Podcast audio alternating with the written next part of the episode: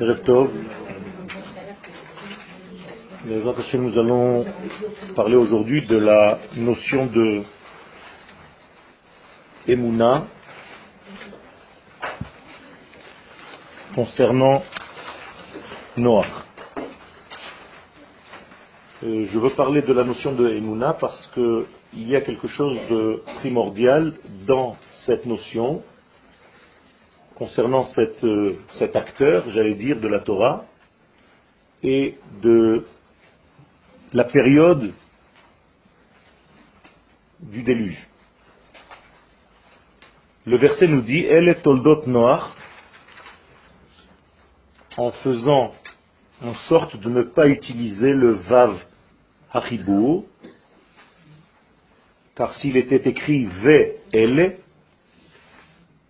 cela aurait voulu dire que nous sommes dans la suite de ce qu'il y avait avant. « Ele » vient marquer une coupure et presque une annulation de ce qui a précédé. Pourquoi ? Bien, tout simplement, après coup, nous comprenons que le déluge vient reformer un nouveau monde.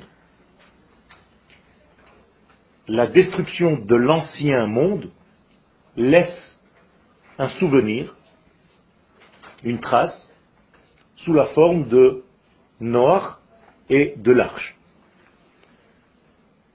Pourquoi ? Tout simplement parce que même si un ensemble est détruit, il reste toujours la neshama, l'essence. Noach, c'est la neshama, l'essence, le point de lumière qui reste après avoir détruit quelque chose. Quand quelqu'un décède, sa neshama reste vivante.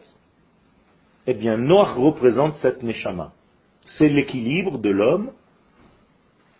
Noach est en valeur numérique 58, comme l'oreille, qui est le centre de l'équilibre de l'être. Ce qui veut dire que ce qui est agréable, Noach, ce qui te permet d'être assis dans une certaine stabilité, c'est cette neshama.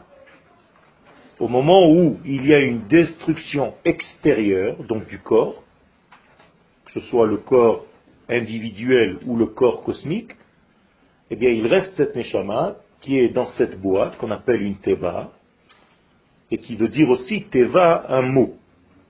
En hébreu, rachet tevot, au pluriel. Donc une teva n'est pas seulement une boîte, c'est pas un bateau. La traduction la plus exacte de Teva, c'est un mot, un terme. Donc Noach est rentré dans un mot. Quand il y a un déluge, on doit rentrer dans les mots. Ça veut dire qu'on doit approfondir notre verbe, le verbe divin, la Torah. Entrer dans les mots, c'est trouver un équilibre. Car les mots sont formés, d'une manière générale, de racines de trois lettres. L'arche de Noé, elle aussi, est formée de trois niveaux.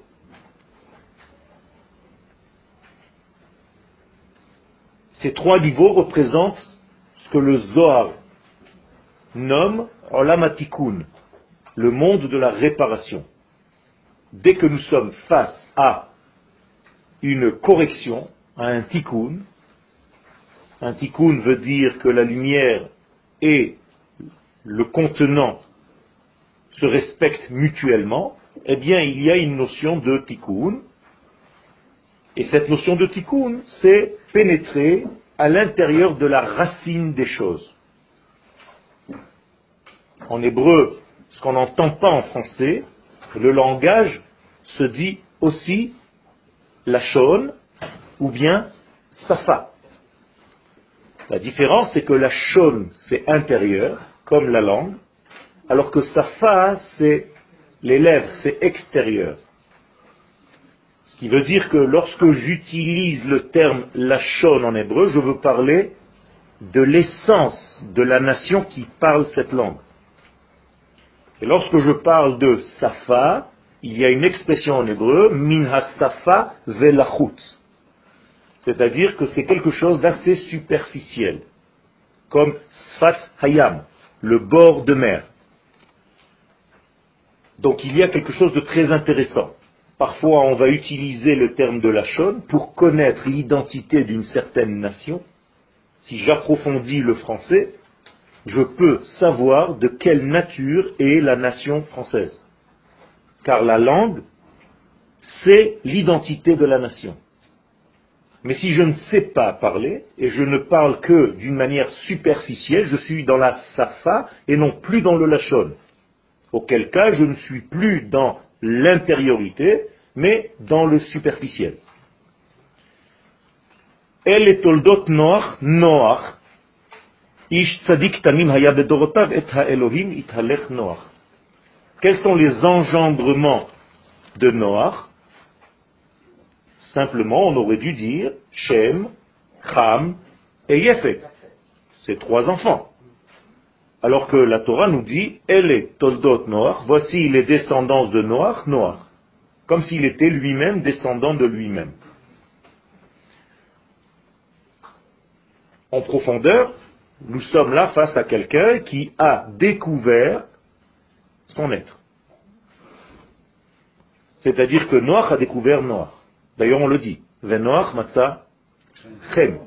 C'est-à-dire, il a trouvé exactement lui-même comme dans un miroir. Vous prenez le mot chen, c'est Noach à l'envers. Donc, lorsqu'il se regarde dans un miroir, il s'est trouvé. Donc, Noach vit selon son identité. C'est pour ça qu'il est appelé tzadik. Ish tzadik tamim, il est entier. Haya bedorotav. On va essayer de s'occuper un petit peu de ce mot bedorotav qui gêne un peu. Pourquoi on dit qu'il était tzaddik dans ses générations? Il n'y a pas marqué Bedoro. Bedorotav, dans ses générations, combien? On n'en sait rien. Et ha Elohim, it halech Noach.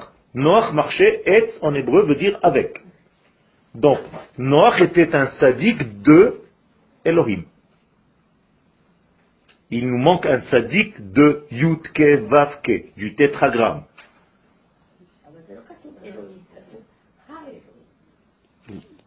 Ça veut dire que Noach, c'est le tzaddik de tétragramme lorsqu'il s'habille dans la nature. D'accord? Moralité, il vit correctement sa vie, d'une manière équilibrée, on va dire, pour trouver grâce au moins au niveau de la nature. Il ne contrarie pas la nature dans laquelle il vit. Alors, on va essayer de comprendre un petit peu plus en profondeur maintenant. À Toar Tzadik, la définition d'un Tzadik, Nitan le Adam, Beyachas le Yecholto la Amod Badrishot ha Elionot, ha Meyuchasot la Tov velara lefi Erke Hashamayim. Qu'est-ce que c'est qu'un Tzadik selon la Torah? C'est quelqu'un qui est capable de vivre selon les exigences de l'absolu béni soit-il. Dans le bien comme dans le mal, c'est-à-dire s'éloigner du mal et se rapprocher du bien. Donc le mot tzadik vient du mot tzodek, c'est-à-dire il a raison. Il est dans la raison, il n'est pas dans la déraison. Donc Noach fait ce qui est agréable aux yeux de l'Éternel, et il s'éloigne, tant qu'il peut, de tout ce qui gêne en fait Dieu de se dévoiler dans ce monde. Comme il l'a voulu au départ de sa création. Donc Noach, c'est le dernier souvenir, la dernière mémoire de l'humanité. Une nouvelle humanité va commencer avec Noach. Donc Noach, c'est qui? Adam numéro 2. D'accord? C'est Adam Arishon numéro 2. Donc il y a des tentatives divines, entre guillemets des tentatives. Dieu sait très bien cette évolution, mais pour nous, c'est Adam numéro 2. Tout ce qu'il y avait jusqu'à maintenant est mis à l'écart. C'est fini. Donc Noach est considéré comme un homme tzadik, tamim qui veut dire entier, Bedorotav dans ces générations-là.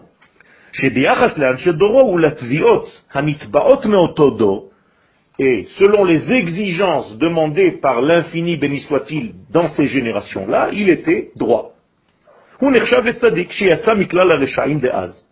peut pas dire qu'il était rachat, la Torah elle-même ne le dit pas. Et ça change quoi avec les marqués Bédoro ? Alors, Bédoro, ça veut dire qu'on s'attache seulement à une seule génération. Bédorota, ça veut dire que Noir n'est pas seulement le tzaddik par rapport à cette génération-là. Il est tzaddik par rapport à une multitude de générations, je ne sais pas combien. Il y a combien de générations en réalité? D'une manière globale, 10. Bon, un homme, on ne sait pas combien de générations il peut vivre. À cette époque, peut-être oui, aujourd'hui, moins. Il a vécu 1000 ans. Ma? Il a vécu 1000 ans. Noir, non, on n'a pas vécu 1000 ans. Non. 600. Non, 900. Ça veut dire 600 quand il est rentré dans la Teva, plus 50, 650, 950 ans. En tout. Voilà. Non. 1000, c'est une totalité dans la Torah. C'est pour ça que je dis ça. Quand on dit 1000 dans la Torah, étant donné qu'il n'y a pas de chiffre plus grand que 1000, c'est l'absolu. S'il avait vécu 1000 ans, il aurait été considéré comme éternel. C'est pour ça que je chipote. Comme Adam Harishon. Il avait vécu plus longtemps qu'Adam Harishon. Non. Adam Harishon, 930. D'accord. 950. Okay. Ça veut dire qu'il y a ici, on est face à quelqu'un qui a au moins 6-7 générations. D'accord? En considérant, on va dire, qu'une génération c'est 25 ans, c'est encore beaucoup plus. Qu'est-ce que je veux dire par là? Les sages dans le traité des Avot, Maxime des Pères, nous disent qu'il y a 10 générations entre Adam Harishon et lui, Noah. Et qu'il y a encore 10 générations entre Noah et Abraham. Si je dois traduire les générations en sphères, c'est une histoire de sphirotes. La première des sphirotes, c'est la chokhma, pas le keter. Le keter ne fait pas partie des sphirotes. Elle est au-dessus, elle ne fait pas partie de l'homme. C'est une couronne qui est posée sur sa tête. Donc la première sphère, c'est toujours la chokhma. Donc, Pirkei Avot vient nous dire d'une manière allusive qu'il y a en fait 10 générations de chokhma. De Adam Harishon jusqu'à Noah. Donc Noah commence 10 générations de Bina. Donc si le texte nous dit qu'il était tzaddik dans ces générations, ça veut dire qu'il était un tzaddik de l'ordre de Bina. C'est-à-dire un tzaddik qui avait le sens développé du discernement. C'est déjà énorme. Mais ce n'est pas ce qui m'intéresse le plus. On va rentrer un petit peu plus dans les détails. Maintenant, vous allez voir ce qui m'intéresse. À la Pasuk et ha-Elohim hitalech Noach, je vous ai mis en relief le mot Chacham à l'envers. Qui nous donne ce secret? Baal HaTurim. Baal HaTurim nous fait remarquer que et ha-Elohim hitalech Noach mavlit Baal HaTurim davka et sofei ha-tevot umegalet ha-mila Chacham. Pourquoi Baal HaTurim, c'est important pour lui de nous dire et d'aller chercher dans la fin? Généralement, on s'occupe des rachés, tevot. Trouver le chacham dans les sofé tevot, et en plus à l'envers, ça veut dire qu'en réalité c'est un chacham dit Baal HaTurim après coup. C'est-à-dire que quand vous avez aujourd'hui des gens qui vous écrivent des feuilles que vous distribuez pendant Shabbat dans les synagogues, généralement ce sont des chachamim qui ont vu qu'il s'est passé telle et telle chose, et ils ont commencé à faire un texte, voilà, j'ai trouvé des codes, le machin, ça s'est passé. Pourquoi tu n'as pas trouvé le code avant que ça se passe? Pourquoi tu attends que l'événement se passe pour me trouver un code et commencer à me faire un shiur dessus? Ce qu'on appelle chacham, chez les Achar Maaseh. C'est un sage d'après coup. C'est vexant. כן. חיליק על השענר entre בינה, חכמה ובינה, il y a quand même en lui quelque chose de חכמה. בוודאי. Il y a non seulement quelque chose de חכמה, dans sa génération, il y a même da'at. Et qui c'est le da'at qui est dans sa génération? Mon cher Rabbeinu. Qui n'est pas encore dévoilé, mais qui se cache à l'intérieur. De quel élément? De l'eau. Ce que je veux dire par là, c'est que lorsque la Torah, dans la Gemara, dans le traité de Choulin, va poser la question, elle va poser une question très intéressante et bizarre en même temps. Moshe Minatora Minayin. Il y a quelqu'un qui a encore des cours? Des feuilles? Il y en a là-bas, plein. La Gemara pose la question, Moshe Minatora Minayin. D'où est-ce qu'on a vu, d'où est-ce qu'on a trouvé Moshe dans la Torah? Moi j'aurais dit, où est-ce qu'on l'a pas vu? Il est partout. Mais c'est très bizarre parce que les sages répondent dans la Gemara, où est-ce qu'ils ont été chercher Moshe? Pas dans une paracha où il y a écrit Moshe. Ils ont été dans la paracha de Noah, où il n'y a pas du tout le nom de Moshe. Et ils vont trouver une phrase, Beshegam hu basar vehayu chayav mea ve'esrim shana. Même s'il est fait de chair et de sang, il vivra 120 ans. Et ils nous disent, voilà Moshe, il est codé dans ce verset. Bizarre, tiré un petit peu par les cheveux. Comment est-ce qu'ils sont arrivés à ça? Beshegam, valeur numérique, 345, la même valeur numérique que Moshe. Et alors, je peux trouver autre chose qui a la même valeur numérique. Nous disent les sages, Béchagam, c'est les mêmes lettres, sauf que il y a une combinaison qui a fait une autre lettre. Qu'est-ce que ça veut dire? Qu'est-ce que les sages viennent nous enseigner? Bien entendu, c'est pas tiré par les cheveux juste pour nous trouver une valeur numérique qui correspond à Moshe. C'est tout simplement pour nous dire ce que le Zohar nous dit, mais que les gens ne savent pas. C'est que la génération du déluge était la génération qui était censée recevoir la Torah. Autrement dit, Moshe Rabbeinu devait se révéler à cette époque-là. Et Moshe Rabbeinu, à toutes les générations, il attend toujours dans l'eau. Il se cache dans l'eau. Qu'est-ce que ça veut dire qu'il se cache dans l'eau? Vous savez que pour créer quelque chose, il y a trois étapes. Il y a la pensée. Cette pensée, elle doit se transformer en forme de semence liquide. Comme un bébé. Le bébé est avant tout dans la pensée du père. Il s'habille dans la semence du père, donc il prend l'élément eau pour après rentrer dans le corps de la mère et former un bébé. On appelle ça dans le langage de la Kabbalah, or, la pensée, la lumière, Maïm, l'eau, Rakia. L'irkoa en hébreu, c'est formé. Ça veut dire que toute chose dans ce monde doit passer ces trois étapes. Quand je dis que Dieu crée quelque chose, il passe par ces trois étapes. Mais on nous a raccourci tout ça pour ne pas trop compliquer le texte. Alors on le dit tous les matins. Baruch she Amar. Vehaya olam. Qu'est-ce que ça veut dire Amar? Or, Maïm, Rakia. À chaque fois que Dieu parle, il utilise ces trois éléments.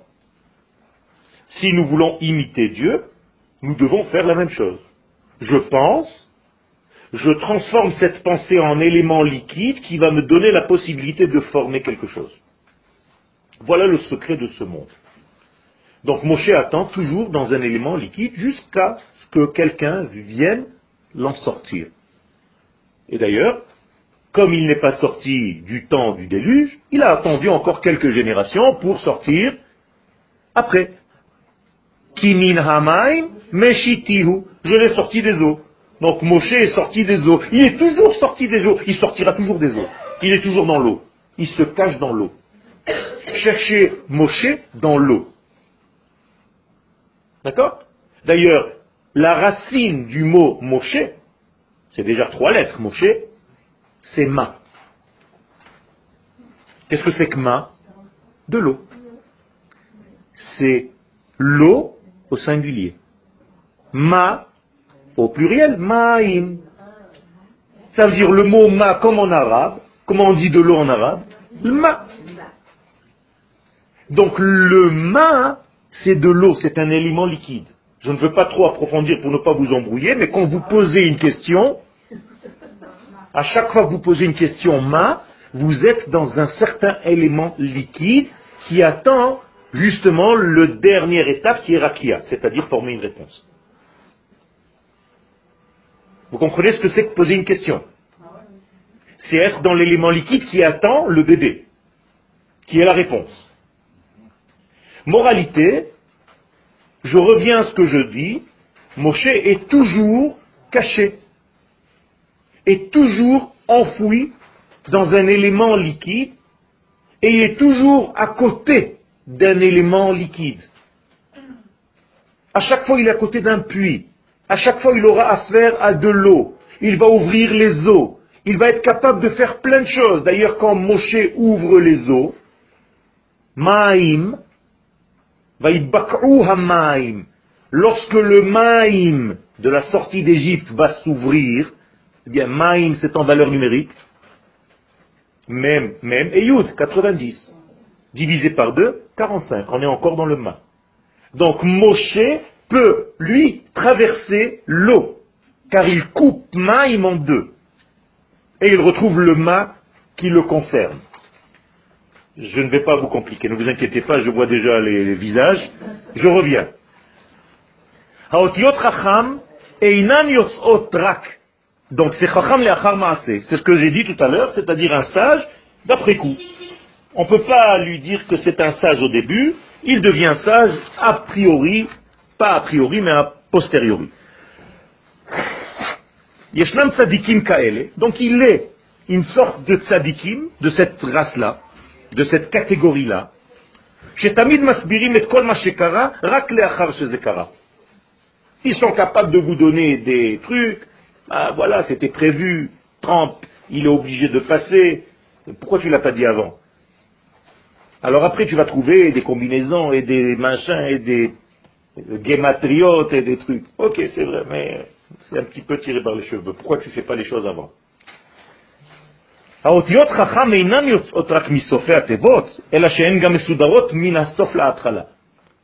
mot chacham ne sort pas dans l'ordre, il est aussi à l'envers, vous comprenez?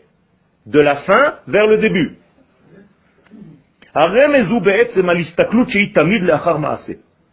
Donc on vient, Baal HaTurim, le commentateur en question, vient nous dire un enseignement concernant Noach.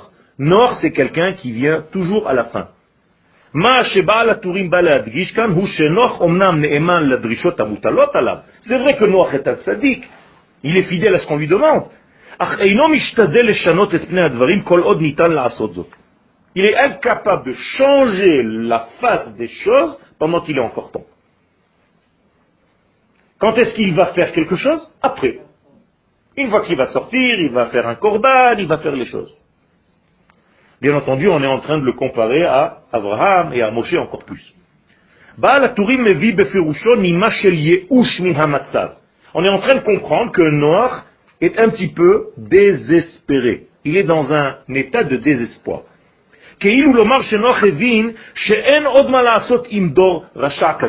Noach est arrivé à la conclusion qu'il n'y a rien à faire avec une génération telle que celle qu'il avait devant lui. Donc Noach ne demande pas que Dieu sauve cette génération. Il se dit, écoute, si c'est des Réchaïm, il y a une règle dans ce monde. Ceux qui ne peuvent pas être sauvés, eh bien tant pis pour eux. Ils n'étaient pas capables de vivre selon la hauteur du divin. C'est-à-dire, d'après ce que je viens de vous dire tout à l'heure, ils n'étaient pas capables de recevoir la Torah, puisqu'ils étaient censés recevoir la Torah. Or, le déluge, c'est exactement comme la Torah. Ben oui, le déluge a duré 40 jours, Moshe est monté dans le ciel 40 jours. C'est-à-dire que dans le don de la Torah, il est écrit que les cheminées du ciel se sont ouvertes, là aussi, Niftehu Arubot Hashamayim. Tout s'est ouvert. C'est-à-dire il y a un lien entre le haut et le bas. Donc Moshe est censé se dévoiler pour que Dieu puisse faire descendre la Torah sur terre. Est-ce que la Torah descend? Oui, sous forme d'eau. Étant donné qu'il n'y a pas d'ustensile capable de contenir cette Torah, ça devient un déluge. Car pour contenir, il faut savoir repousser. Et ça, c'est un grand secret de la Kabbalah. S'il n'y a pas de résistance, il n'y a pas de capacité à recevoir. Je vais vous dire quelque chose, vous allez le comprendre.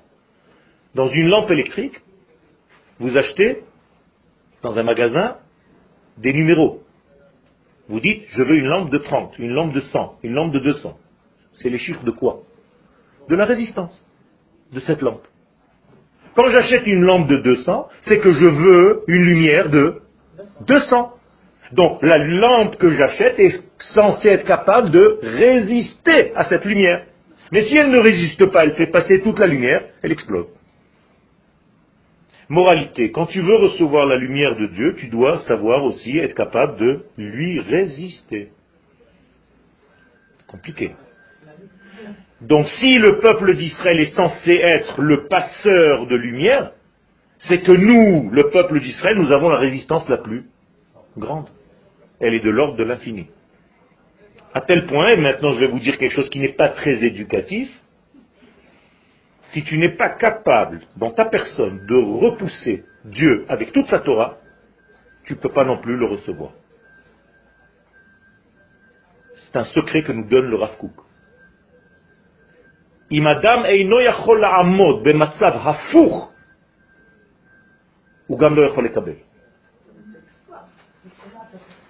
Tout simplement, en ayant la liberté de choix.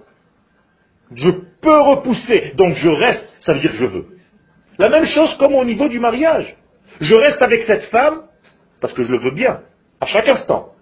Au moment où je ne le veux plus, je peux partir. Donc, le fait que je reste, c'est par choix. Parce que j'ai la possibilité de partir. Ça, c'est le lien que nous devons avoir.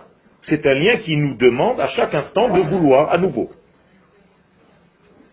Et c'est pour ça que notre lien avec la terre d'Israël est du même ordre. La terre d'Israël étant notre femme, et non pas notre mère, chaque jour que vous restez ici encore, c'est que vous avez choisi de rester avec cette femme. Car le jour où vous voulez divorcer, vous avez tout simplement à prendre un billet d'avion et vous barrer. C'est là. Ça c'est de l'amour. Ça c'est le vrai amour. C'est un amour qui est choisi à chaque instant. C'est des deux côtés.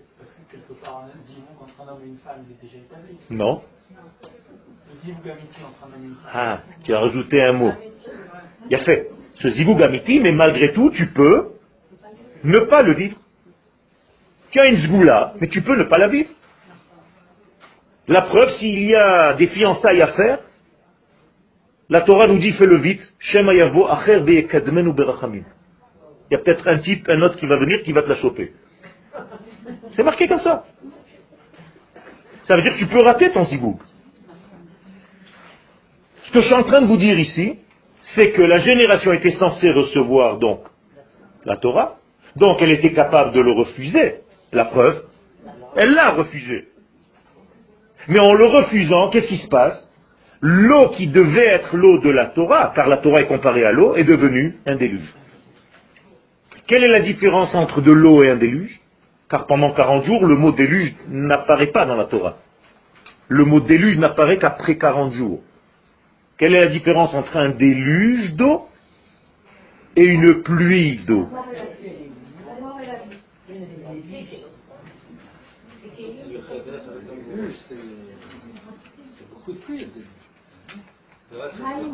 Beaucoup de pluie, c'est encore de la pluie.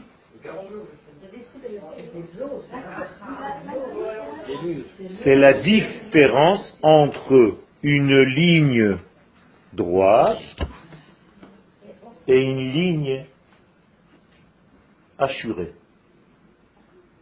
La pluie, c'est une corde dans laquelle Dieu a fait des vides. Donc au lieu de recevoir des cordes d'eau, comme vous dites en français, il pleut des cordes, s'il pleuvait des cordes, ça aurait été un déluge. Il pleut des gouttes. Donc Dieu a séparé l'eau en petites gouttes. C'est pour ça que vous êtes capable de les recevoir. Il vous a mâché les gouttes d'eau pour ne pas que ce soit un seau d'eau sur la tête. Le déluge, ce n'est plus assuré. C'est comme si Dieu nous verse en réalité d'une traite. Et là, on est noyé. Grande éducation. Tout ce que nous devons donner les uns aux autres, ça doit venir assuré. Ça vient du mot shiurim. Shiurim, qu'est-ce que c'est un shiur? C'est pas un cours. C'est une mesure. Donc je vous donne un shiur, ça dure 1 heure. Encore un shiur, 1 heure. Encore un shiur, 1 heure. Si aujourd'hui je décide de vous donner une corde de Torah, certains d'entre vous seraient dans une crise de foi. Il y a beaucoup de gens qui ont des crises de foi à cause de ça. Ça s'appelle en hébreu overdose.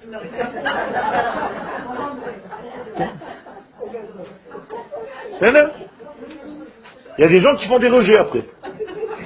Donc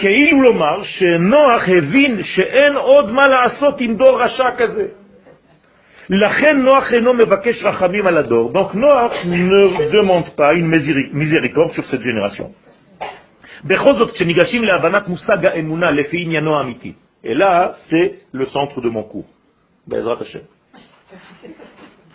Quand on s'adresse au terme de Emouna comme il faut, réellement comme il faut, si je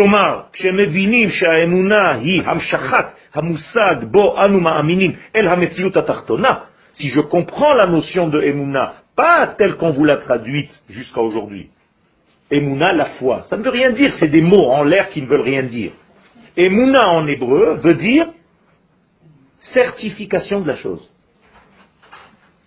Par exemple, Ani ma'amin ba'maim. J'ai foi en cette eau. La preuve, j'ai fait en sorte qu'elle passe de là à là. Est-ce que vous êtes en train de comprendre ce que je suis en train de vous dire? Qu'est-ce que c'est les ha'amin? En qui vous avez la Emouna le plus? En soi. En soi. Qu'est-ce que ça veut dire donc avoir la Emouna? Non. Non. Exister, vivre. Tout simplement vivre. Avoir la Emouna, c'est vivre, car lorsque je vis, j'active en fait le Yoel que je suis. Ça, c'est la véritable traduction du mot Emouna. Donc, en qui c'est le plus difficile d'être Ma'amin? En Akadosh Baruch Hu. Car comment tu fais venir l'infini et tu le fais véhiculer à travers toi. Alors que les gens qui ne comprennent rien à la Emouna, ils se disent, moi je crois d'abord en Dieu. En moi, pas tellement. Le type, il n'a rien compris. La notion de Emouna est complètement erronée, complètement faussée. Ce en quoi il est le plus difficile à faire venir dans ce monde, c'est Akadosh Baruch Hu lui-même. À tel point que quand il est écrit Vehemin Bashem, quand Abraham, il a la Emouna en Akadosh Baruch Hu, c'est comme si tu as fait une grande tzedaka, Abraham, merci beaucoup. Pourquoi tzedaka? Parce que qu'est-ce que c'est la tzedaka? Tu prends de l'argent d'un endroit, tu la donnes. C'est la même chose. C'est ce qu'on appelle les Amen en hébreu. Donc comment est-ce que vous appelez le terme de Emouna? Certifié. Imoun. Qu'est-ce que c'est Imoun? Un entraînement. Dans la véritable traduction du mot entraîner, c'est quoi entraîner? Prendre de la barre et entraîner. C'est ça la véritable traduction. Donc les hits Amen, c'est entraîner. Moralité, quand je m'entraîne physiquement, je fais du sport, qu'est-ce que je fais? J'amène tous les éléments de ma force et je les fais circuler à travers le sang. Oui ou non? Moralité, après l'entraînement, donc après ma Emouna, je me sens beaucoup plus vivant. Alors qu'avant la Emouna, tu étais crevé. Et on te dit, viens maintenant jouer au tennis 1 heure. Tu te dis, mais je suis mort. Et paradoxalement parlant, une fois que tu as fini l'entraînement, tu te dis, ah, je suis bien. Qu'est-ce qui s'est passé? Tu as fait circuler la vie à travers toi. Donc les ha'amin, ça nous donne quoi? De la vie. Tzadik be'emunato yichye.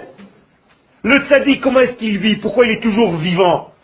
Parce qu'il est tout le temps dans la Emouna. C'est-à-dire, il fait circuler du divin sur terre. Il n'est pas forcément sportif. Tout à fait. C'est une autre forme de cheminement, d'acheminer, d'amener. C'est vrai. D'ailleurs, même les sportifs, ils meurent en bonne santé, c'est tout. C'est les mêmes. Donc, comment est-ce qu'on peut lire maintenant Vayavo Noach mipnei mei hamaboul? Regardez ce que dit Rashi. Et là, Rashi va nous donner une bombe extraordinaire. C'est un secret, d'un des plus grands secrets de la Torah. Regardez ce qu'il dit Rashi. Noach, en gras. Mikatne amana haya. Noach était un petit croyant. Non, c'est pas ce que vous êtes en train de croire. Ma'amin ve'eino ma'amin sheyavo hamaboul. Comment? Il dit ma'amin ve'eino ma'amin. C'est-à-dire, il fait venir, dans le terme de ma'amin que je viens de vous traduire, et il ne fait pas venir. Ad. Jusqu'à quel point? Que les eaux le poussent pour le faire entrer dans l'arche. Qu'est-ce que Rashi nous raconte ici? Décide, ou bien il a la Emouna, ou bien il n'a pas la Emouna. Ma ba Rashi lechadesh bidvarav. Haim hu ma'ashim et Noach bekatnut Emouna. Est-ce que Rashi est en train de dire que Noach n'avait pas de Emouna? Tu vas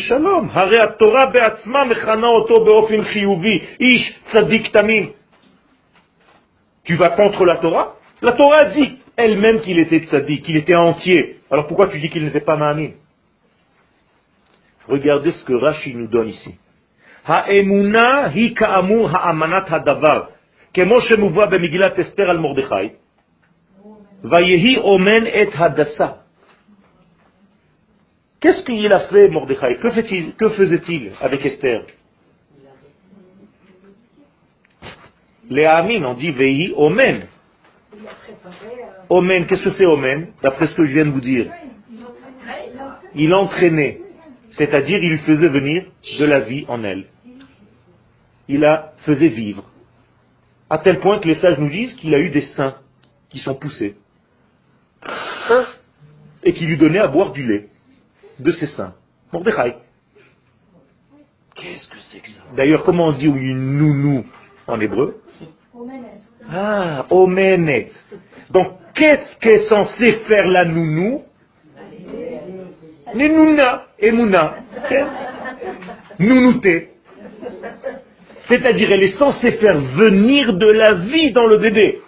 Donc, Mordechai faisait circuler la vie dans Esther. C'est comme ça qu'il la faisait grandir.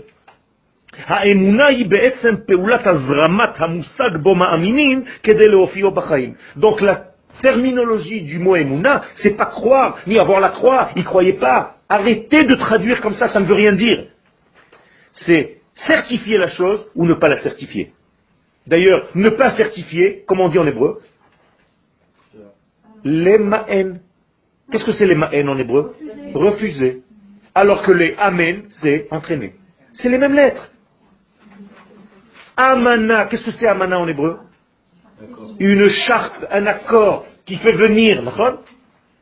Donc, ne'eman, c'est être fidèle. Il y a trop de trucs, mais c'est la même racine. Les ma'en, anime ma'en là-bas. Même Aleph Noun Ma'an. Non, pas Ma'an avec un Aïn, avec un Aleph. Ken. Emouna Bashem. Donc maintenant, Emouna Bashem, ça veut dire quoi? C'est faire venir et circuler du divin à travers ma vie. Ça, c'est déjà une autre paire de manches. Hein? On veut vous voir faire venir Dieu sur terre. Ça, c'est Anima Amin Bashem. Tu crois que c'est facile? Tu dis Anima Amin. Donc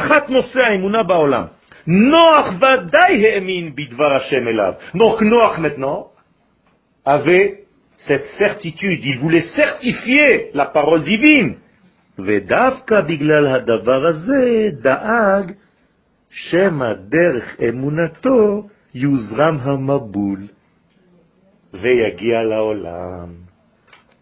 aïe, aïe, aïe, extraordinaire. Noach diminuait volontairement sa émouna. En quoi? Au fait que Dieu lui a dit que le déluge allait venir. Car s'il avait la émouna, qu'est-ce qu'il aurait fait? Il aurait fait acheminer qui? Le déluge. Donc le déluge serait passé par qui? Par Noach. Donc il aurait été le canal de la destruction du monde. Regardez cette profondeur.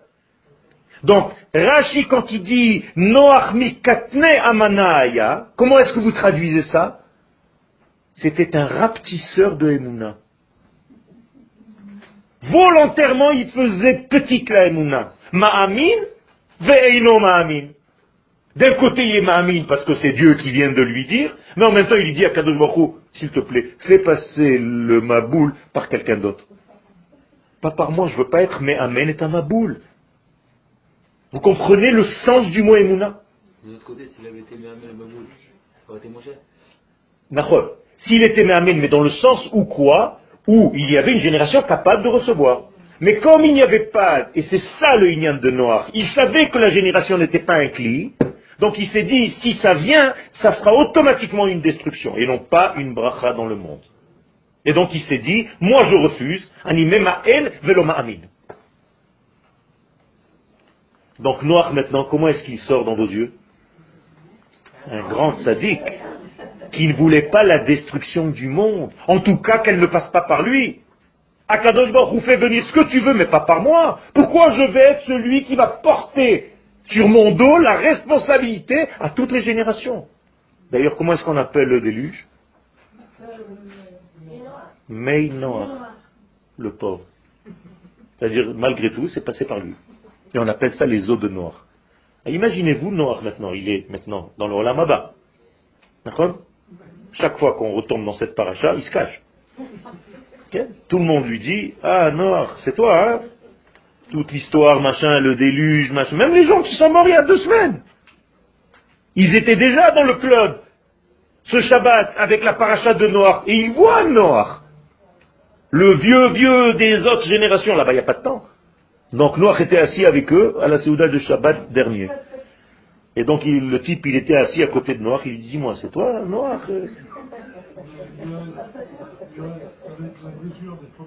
Quel? Quel? On a un scénario qui est pas loin, quoi. Nachon? Nachon? Parce que la génération aussi, on pense que... Nachon? Si elle était brisée, la génération n'était pas méritée. Nachon? Et pourquoi tu vas aussi loin? Nous, aujourd'hui? Moi j'ai dit à ceux qui sont venus hier à mon cours Shabbat dans mon village, vous croyez que c'est là-bas? C'est ici, c'est maintenant, c'est ce Shabbat. Ce Shabbat Akadosh Baruch Hu veut nous donner quoi? La Torah. Est-ce que vous êtes capable de la recevoir cette fois-ci et ne pas encore tomber dans l'incapacité de refuser? Et maintenant, je vais vous expliquer ce que j'ai commencé et n'est pas terminé. Parce qu'il y a eu des questions au milieu. Quand je vous ai dit tout à l'heure que être un cli, c'est savoir être capable de refuser. Regardez comment je remplis ce verre. Ce verre est censé se remplir. Donc, il refuse. Vous voyez, il repousse l'eau. Moi, je verse l'eau de haut en bas et il y a le fond du verre qui dit à l'eau, je ne veux pas, je ne veux pas, je ne veux pas, donc l'eau se remplit. C'est extraordinaire. C'est un grand miracle ce qui est en train de se passer ici. Donc en réalité, qui fait que le verre soit verre contenant la capacité qu'il a de freiner. Comment on dit freiner en hébreu? Bolem. Si tu ne freines plus, Bolem devient Maboul. Donc le Maboul, c'est quoi? C'est un manque de frein dans ta vie. Quand tu veux quelque chose dans ta vie et que tu ne fais pas attention, comment tu vas recevoir cette chose? Donc tu n'as plus de frein.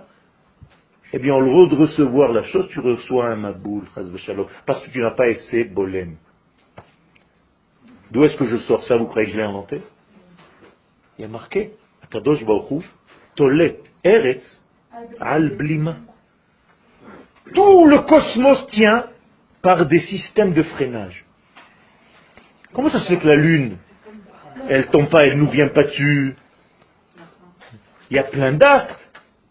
Vous les voyez, ça vous rassure, ils sont là-bas, ils ne bougent pas. Imaginez-vous que les étoiles, elles sont en train de filer dans le ciel les unes contre les autres. On se prendrait au moins une étoile tous les 10 000 ans, en pleine figure. Eh bien, Kadosh Baruch Hu tient tout par un frein. Tol Eretz Al Glima,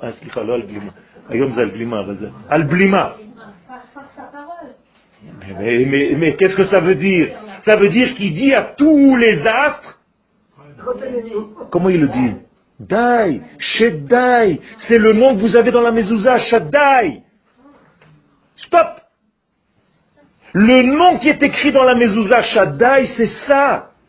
À chaque fois que vous sortez ou que vous rentrez, vous demandez à Kadosh Baruch Hu, aide-moi à mettre les bons freins dans ma vie pour devenir un bon cli pour ta lumière. Si je n'ai pas de freinage, c'est un déluge, Chas V'Shalom. C'est la même quantité d'eau. Seulement, ou bien elle est assurée, ou bien elle est destructrice. C'est la même chose. Il n'y a pas eu plus d'eau ou moins d'eau. Même beaucoup de pluie, c'est encore de la pluie. Ça tombe goutte à goutte. Il n'y a pas une goutte qui touche l'autre. Incroyable. Un grand secret. Les gouttes d'eau, c'est un grand secret. Vous comprenez comment ça marche? Donc dans notre vie, j'ai dit à mes élèves hier, sachez mettre les freins, c'est ce Shabbat où il faut construire ça. Ce Shabbat, je dois mettre des freins pour recevoir. Encore une fois, un paradoxe. C'est quand je refuse que je reçois. Quand je respire, je refuse ou pas? Ben oui. Regardez. Fini, je ne peux plus. Donc qu'est-ce que dit mon corps? Stop, repousse. Il y a fait, c'est ça la véritable mesure, c'est ça le véritable clé. Quand je veux entendre, qu'est-ce que j'ai au fond de l'oreille? Un tympan qui dit stop. Incroyable. Pourquoi il n'y a pas un trou? C'est fini. Vous comprenez comment ça marche? Vous allez au cinéma, il y a le film qui est projeté, mais qu'est-ce qu'il faut au bout? Un écran. Qu'est-ce qu'il dit l'écran? Stop, je veux plus. Et au moment où il bloque, tu vois le film. Maintenant, vous comprenez pourquoi les femmes et les hommes doivent se couvrir la tête. Parce que lorsque tu reçois la lumière divine, si tu n'as pas un écran pour voir le film d'Akadosh Baruch Hu, il y a un problème. Et ça, c'est déjà au niveau de la Kabbalah, je ne vais pas rentrer là-dedans. C'est quelque chose de très profond, ça. Ira. D'accord. Les gens ne connaissent pas ce que je suis en train de vous dire. C'est devenu assour, moutard, machin, des trucs, tu vas te faire punir, tu vas te faire machin, tu vas te faire mordre par des serpents, et quand tu vas être enterré, que de la peur. Moi, je n'enseigne pas une Torah de peur. Mais les choses, ils sont. Elles sont là. Dites-lui que je ne suis pas là. Vous comprenez la force de Noir? Noir donc, qu'est-ce qu'il fait? Eh bien, il fait exactement ce qu'il a fait. Noir, Matzah, Chen. Donc, qu'est-ce qu'il a fait? Il a inversé ses lettres. C'est un miroir. Noir, miroir, Chen. C'est-à-dire, il a fait en sorte d'être un cli Et il a créé ce cli qui s'appelle la Teva, avec les mesures adéquates, pour recevoir qui? La Torah. Et la fin des temps. Car qu'est-ce que c'est que la Teva? C'est une bulle de la fin des temps. D'accord? Il est écrit sur la fin des temps que Garzeev Inkeves, que le loup ira brouter avec la chèvre. Vous avez déjà vu un loup brouter avec une chèvre? Tiens. Alors ils ont fait, juste pour que vous le sachiez, ils ont fait à Jérusalem, ça marche. Ils ont mis un loup avec une chèvre. Ça marche. Tous les jours, ils changent la chèvre. Eh bien, dans Noach, dans la Teva, ça marchait. Ça veut dire que c'est la fin des temps. Ils étaient en train de se dire, ça y est, on est à la fin des temps. Non, vous devez m'augmenter, hein, je vous fais rire en même temps. Hein. Oh. Ça devient un spectacle. Tom. Ma'amin ve'eno ma'amin. C'est ça le secret de Noach. Donc, bo ata ve'kol beitra et la teva, levez les yeux du texte parce que vous n'allez plus suivre, je suis en train de sauter à droite à gauche. Ki otra ra'iti tzadik lefanai bador hazeh. Traduction. C'est toi que j'ai vu, tzadik, devant moi dans cette génération. Ouais, mais il y a ik. Si vous regardez le texte de la Torah, il n'y a pas marqué otra, il y a marqué itra. Oh là là là là, encore un secret énorme. Dieu dit à Noach, c'est pas toi que j'ai vu tzaddik dans ma génération, mais itra ra'iti. Il y a quelqu'un d'autre avec toi que j'ai vu, et c'est pour ça que je te sauve. Aïe aïe aïe aïe aïe aïe. Pas mon chat. Abraham. Akadosh Baruch Hu sauve Noach et sa famille et tous les animaux grâce à qui? À Abraham. Maintenant vous comprenez rétroactivement pour remarquer et les toldot hashamayim ve'aretz behi Bar'am, et les sages nous disent al tikra behi Bar'am et là be'Abraham. Donc Dieu dit à Noach, Noach, je vois en toi itra un tzaddik. Et qu'est-ce que c'est les fanaïs? Personne d'autre n'est capable de le voir. Parce que c'est les fanaïs, c'est de Pnimut. Qu'est-ce qu'il est écrit sur Abraham? Italech, les fanaïs, veheyet tzadik. Incroyable. Donc Abraham se trouve où? Dans Noach. Il n'est pas encore né, mais l'identité abrahamique se trouve dans Noach. Et grâce au futur qui va sortir de Noach, on est en train de sauver Noach. Moralité, ne jugez jamais quelqu'un. Parce que nous sommes incapables de voir le tzaddik qui va sortir de toi. Tu peux porter en toi, tu es porteur de la fin des temps. Lot. Et tu es porteur de qui? Du Mashiach. C'est impossible de le voir. Lot va coucher avec ses deux filles, l'inceste. Hachem Ishmor, Shikse. Aujourd'hui, pour moins que ça, on aurait jeté le livre de la Torah, on l'aurait brûlé là, juste à côté, ils sont en train de brûler des poubelles. Et pourtant, le Mashiach va sortir de ça, du plus grand des écrans, car l'autre veut dire écran, en hébreu. C'est pas un enfant ? Non, l'autre c'est un écran, l'autre va à Raphaël. C'est pour ça que je vous dis que l'hébreu, c'est un secret, il faut apprendre l'hébreu. Perfectionnez-vous en hébreu, c'est la racine du langage du divin. Je vous ai dit tout à l'heure que pour comprendre une nation, il faut connaître sa langue. Mais pour connaître Akadosh Baruch Hu, il faut connaître sa langue. Asageveu kiyada shmi, ikraeni ve'e'eneu. Apprenez l'hébreu, c'est très important. Et corrigez-vous, et ne vous vexez pas quand on vous corrige. Écrivez vos SMS en hébreu. Forcez-vous à les écrire en hébreu. Et arrêtez de marquer Ani Yavo. Ça n'existe pas. Ani Yavo. Hu Yavo. Ani Avo. Et Avo Maspik. Ani Yelech. Mais où tu as grandi? Dans une shrouna?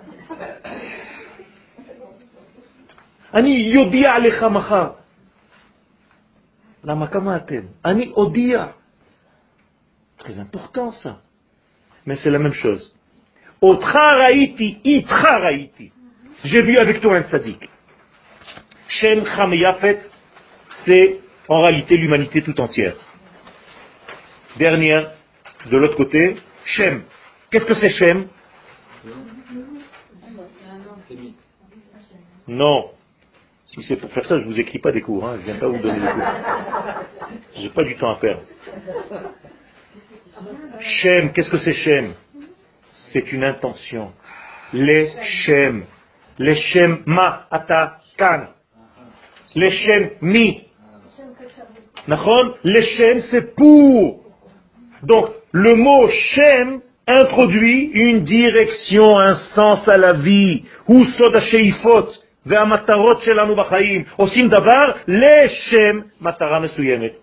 On fait quelque chose pour Shem. C'est pas le bonhomme qui s'appelle Shem. Donc quand tu es antisémite, c'est que tu n'as pas de but dans la vie. Tout simplement. Parce que le but dans la vie, c'est Shem. Donc Israël. Le Shoshel est un Shemite. Donc.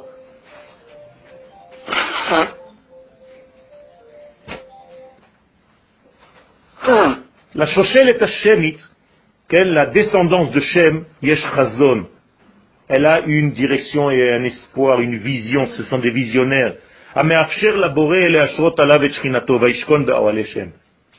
ça permet à Kadosh Baruch Hu de descendre. C'est pour ça que, comment est-ce qu'on lui permet de descendre? On fait du Kiddush à Shem. Vous avez compris? C'est la même chose. Ne fermez pas Dieu dans un truc et Shem c'est que le mec là, il s'appelle Shem. Qu'est-ce que c'est Ham maintenant? Le chaud. C'est quoi Ham? Mevatet anitiot, bien entendu, oui. Ham, c'est toutes les pulsions de l'homme qui sont animales. Beyoter shel Adam. Netiot shehigiu leotzmat mechudashot betarbut Mitzrayim al kol chusheha. C'est devenu le summum de Ham, c'est en Égypte. La perversion totale. Mais c'est la même chose. Donc qu'est-ce qu'il faut faire avec Ham? Il faut l'annuler, le tuer? Non, il faut juste le diriger. Le diriger. Donc, qui c'est qui va diriger Ham? Shem, il a fait. Donc qu'est-ce qu'on la bracha? C'est Veishkon Be'ahole Shem. C'est bien d'avoir Ham. Soit chaud, c'est bien. Mais attention, il faut qu'il y ait une direction dans cette chaleur. Ne la diffuse pas n'importe où, n'importe comment, avec n'importe qui. Tu dois avoir ce côté parce que Dieu l'a implanté en toi. Mais donne-lui Veishkon Be'aoleh Shem, qu'il soit toujours assis avec un Shem, avec une direction. Et là, il est bon. Il y a un contrôle. Je vous fais en raccourci, parce que c'est la fin du cours. Yefet, c'est quoi Yefet? La beauté. Umilashon hit pashtut. Ça aussi, il faut connaître l'hébreu rabotai.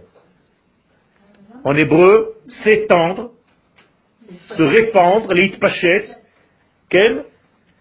Mais même en arabe, yaft. Yaft, ça veut dire donner, diffuser.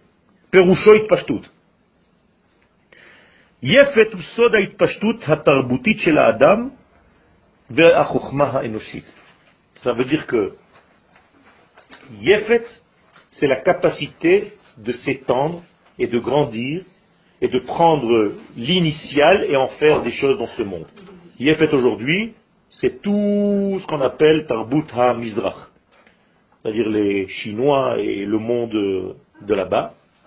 Okay. J'ai un problème à l'œil, excusez-moi. Et donc, il y a ces trois directions, c'est-à-dire l'Occident, l'Orient et l'Extrême-Orient. C'est-à-dire que nous sommes ici face à toutes les peuplades qui sont sorties de ce noir.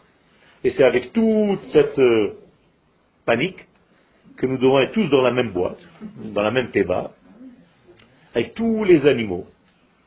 C'est-à-dire Noir, quand il est sorti de la théba après un an, il avait envie d'une seule chose, se saouler.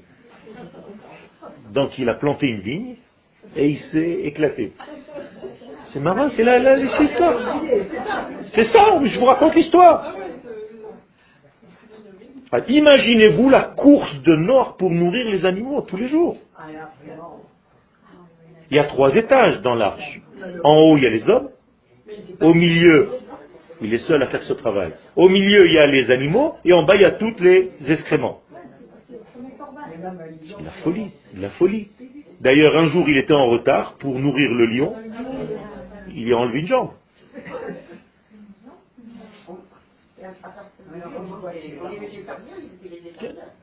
Ça veut dire qu'il y a quelque chose. J'ai 1 minute, je vole 1 minute. Pendant la guerre de l'indépendance d'Israël, il y avait un petit zoo, qui n'existe pas aujourd'hui, qui était en haut de Mekor Chaim là-bas. Et il y avait là-bas un lion. Et il y avait la guerre avec les Arabes, les Jordaniens. Et les Juifs et les Jordaniens, ils se sont mis d'accord qu'il fallait faire une trêve, c'est ça, pour nourrir le lion. Donc, tous les jours, moi j'ai une voisine, qui est ma famille d'accueil au village où j'habite, qui vivait là-bas. Elle me dit, on entendait le lion rugir toute la journée, le pauvre il avait faim. Et donc la nuit, on arrêtait, il n'y avait plus de coups de feu, on n'entendait plus les coups de feu, parce que les Juifs et les Arabes nourrissaient le lion. Et après ils se remettaient, et ils se disaient, allez, maintenant on se tire dessus. Ça veut dire que le lion, il a besoin aussi. Pourquoi ce lion ? Pourquoi c'est le lion qui a mangé ? C'est la malchoute, c'est la royauté qui dit à Noah, si tu te reposes et que tu oublies le sens même pour lequel tu es rentré dans cette boîte, je vais te manger. N'oubliez jamais, même quand vous avez des problèmes et que vous rentrez dans votre petite arche, de nourrir le lion, c'est-à-dire la royauté d'Israël à Malchut, ce qu'on appelle Torah Takla. Toda Rabba.